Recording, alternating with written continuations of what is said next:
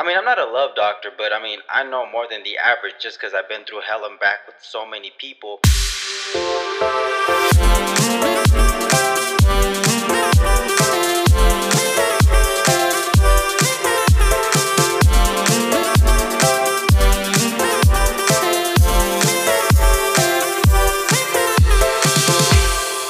Hey, welcome back, faithful family. It is your host, Edwin Sarti, coming at you here with another episode here on Two Minute Love Hacks, Season 3. If you are new to this podcast, hit the subscribe button and join the family. I know it's been a long time since I have talked to you guys, and I do apologize again. There has just been so many things going on.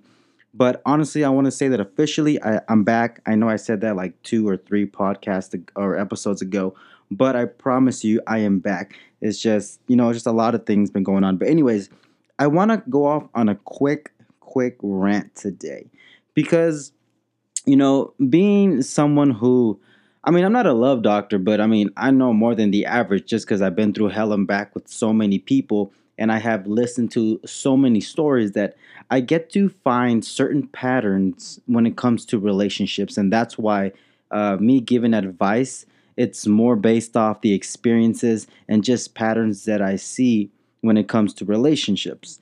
But one thing that I just came across and I keep coming across is that people are trying to look for the right person. And now, don't get me wrong, I am in full support for someone who wants to find the perfect person. But in order to do that, you have to be the right person. Because I've heard females say, hey, I need a guy who's got his shit together, you know, no more games. Um, you know, I don't want him talking to other females. I want to make sure that he has a decent job, that he can take care of himself. And that's perfectly fine. You know, there's nothing wrong with quote unquote setting a standard. But the problem is that we set standards too high and not realize that sometimes it's us that's the problem. Now, let me explain. Um, me being this entrepreneur, motivational speaker, someone who likes to give out advice, I'm going to make sure that I'm able to take care of myself before I find love. And that's honestly the number one key to having a healthy relationship. And that's first taking care of yourself before you take care of someone else. In order to love someone else, you must love yourself first. And that's very, very important. I don't think there's nobody out there that doesn't love themselves and love somebody else. Now, if you are in that position, then you're probably like maybe in a abusive relationship, maybe in a in a controlling relationship, I don't know. But I honestly feel like the healthiest relationships are the ones or are the are the are the people who first love themselves, then go find somebody else. And again, I'm just ranting. I mean, it's just kind of one of those pod, uh, one of those episodes that I just kind of want want to rant and I just want to throw my ideas out there. I really don't know where I'm going with this, but it really is just the bottom line is just if you want to find the right person, you got to be the right person. Because again, a lot of people say, "Hey, I can't find love." You know, um, I keep looking on Tinder. I keep looking. I keep looking on dating websites. I keep looking in the wrong places like what's wrong with men or what's wrong with females. The problem is that if you learn how to better yourself, whether that's reading, you know, physically doing something to your body like losing weight or gaining muscle, um, you want to be in a position where you are physically and mentally ready for anything. Now, if you're if you're going on a hunt to find love, my personal opinion, and again, this is my personal opinion. I feel like that's the wrong way to find love. Love me to me personally has to come. I know when I met my significant other about I met her I met her September 14 of 2018. And I didn't know she was the one. I really didn't. Like um it was just kind of one of those things where I was just doing me you know, I was running, I was exercising, I was still doing my podcast. I was doing a lot of things that kept me occupied. So by the time I actually got to meet her and get to know her a little bit, she was interested in the things I was doing.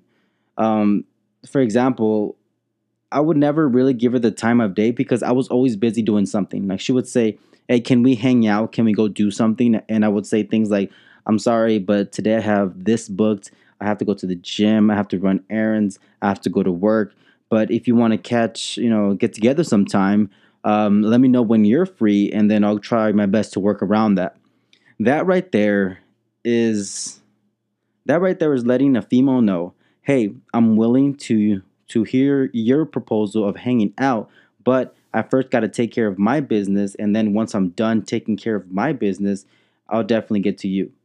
Now, at that point, females try to contact you with just a little bit more because at that point it's like when women don't get what they want then they start getting a little bit more impatient and then they start figuring out hey you know what? Do you still want to hang out? Do you do you still want to do things and that you kind of want to let that happen you know at that point it's like somebody actually wants to reach out to you and be with you and sure enough because i was a busy guy because i had goals because i had ambitions because i had uh, a busy lifestyle my significant other realized that hey he's actually doing something for himself. And that for females is attractive. A guy who is willing to put in work, whether it's for work or for his physical needs or his business, you know, for him being an entrepreneur, whatever the case is. If a guy has ambitions and females see, uh, see this, that's attractive and that will bring in people.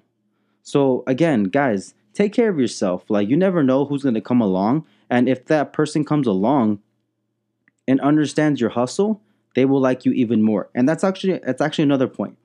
Because you want to be with somebody who's going to be patient for all the stuff that you're going through. For example, again, I was busy, I was doing a lot of things, but my significant other was patient and said, "Okay, he's a busy guy. I understand it. We can definitely re- reschedule."